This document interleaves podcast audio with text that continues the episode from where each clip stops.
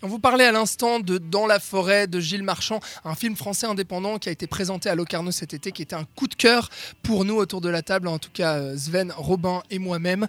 Euh, c'est l'histoire d'un père incarné par Jérémy Elkaïm qui amène ses deux enfants dans la forêt, justement, comme euh, l'indique le titre du film, en Suède, pour se relaxer, se ressourcer. Et en fait, ce père est vraiment chelou, c'est le mot, je pense. Il est vraiment bizarre.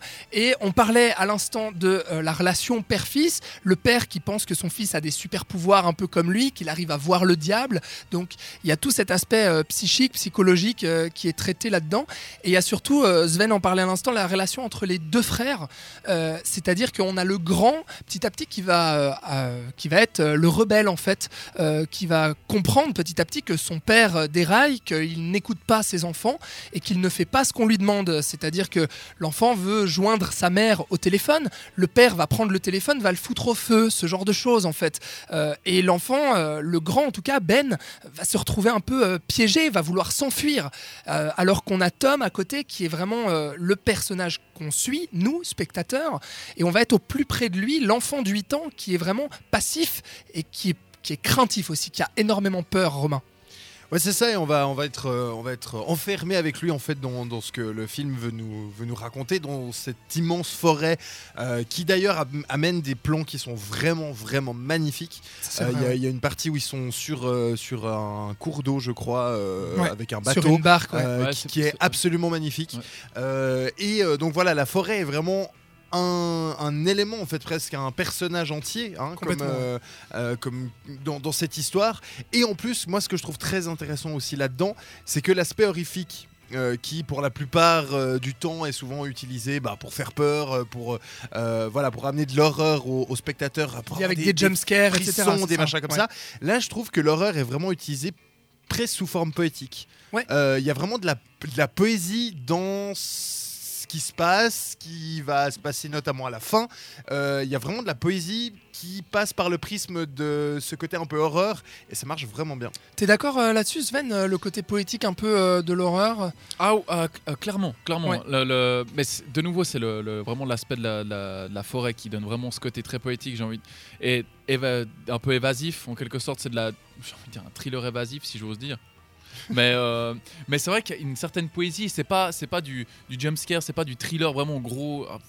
Du thriller, j'ai envie de dire euh, américain où c'est vraiment euh, forcé, appuyé. Ouais. Là, c'est vraiment, c'est utilisé vraiment à bon escient. Et ce que dit Robin, euh, qui est très intéressant sur la forêt, c'est vrai que la forêt, c'est quand même un endroit, mais maintes fois exploité pour les films d'horreur, en fait. Mhm. Et là, c'est vrai que c'est assez unique la façon dont Gilles Marchand filme ça et le mystère qui plane euh, tout au long. Et au- du niveau de, de l'horreur, euh, moi, en tout cas, ça m'a foutu les boules, Ouais, quoi. Je sais pas vous, mais moi, j'étais cramponné à ma chaise et je me disais, mais.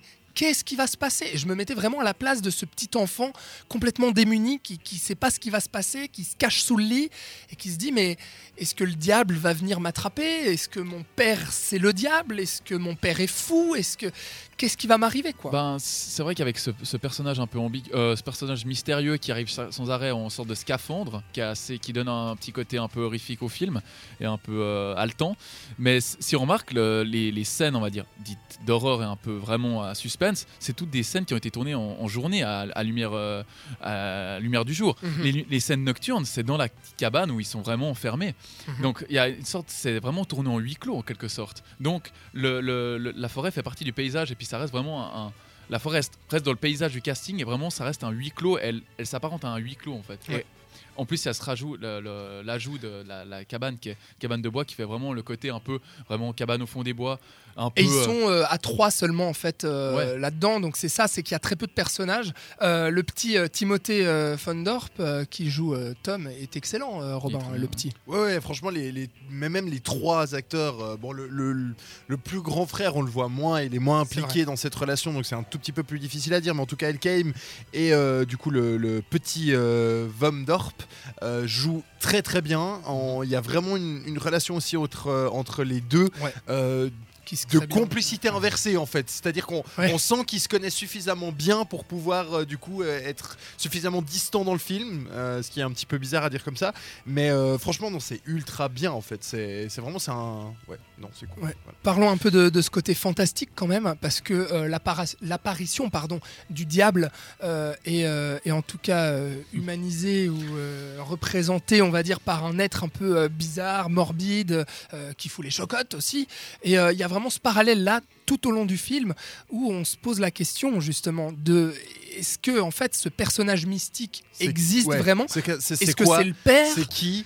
C'est quand C'est comment Est-ce que c'est les rêves du gamin? Ouais. Est-ce que c'est les rêves du père? Est-ce que ça existe? Et, et en fait, toute la fin va nous tirer dans ce mystère-là.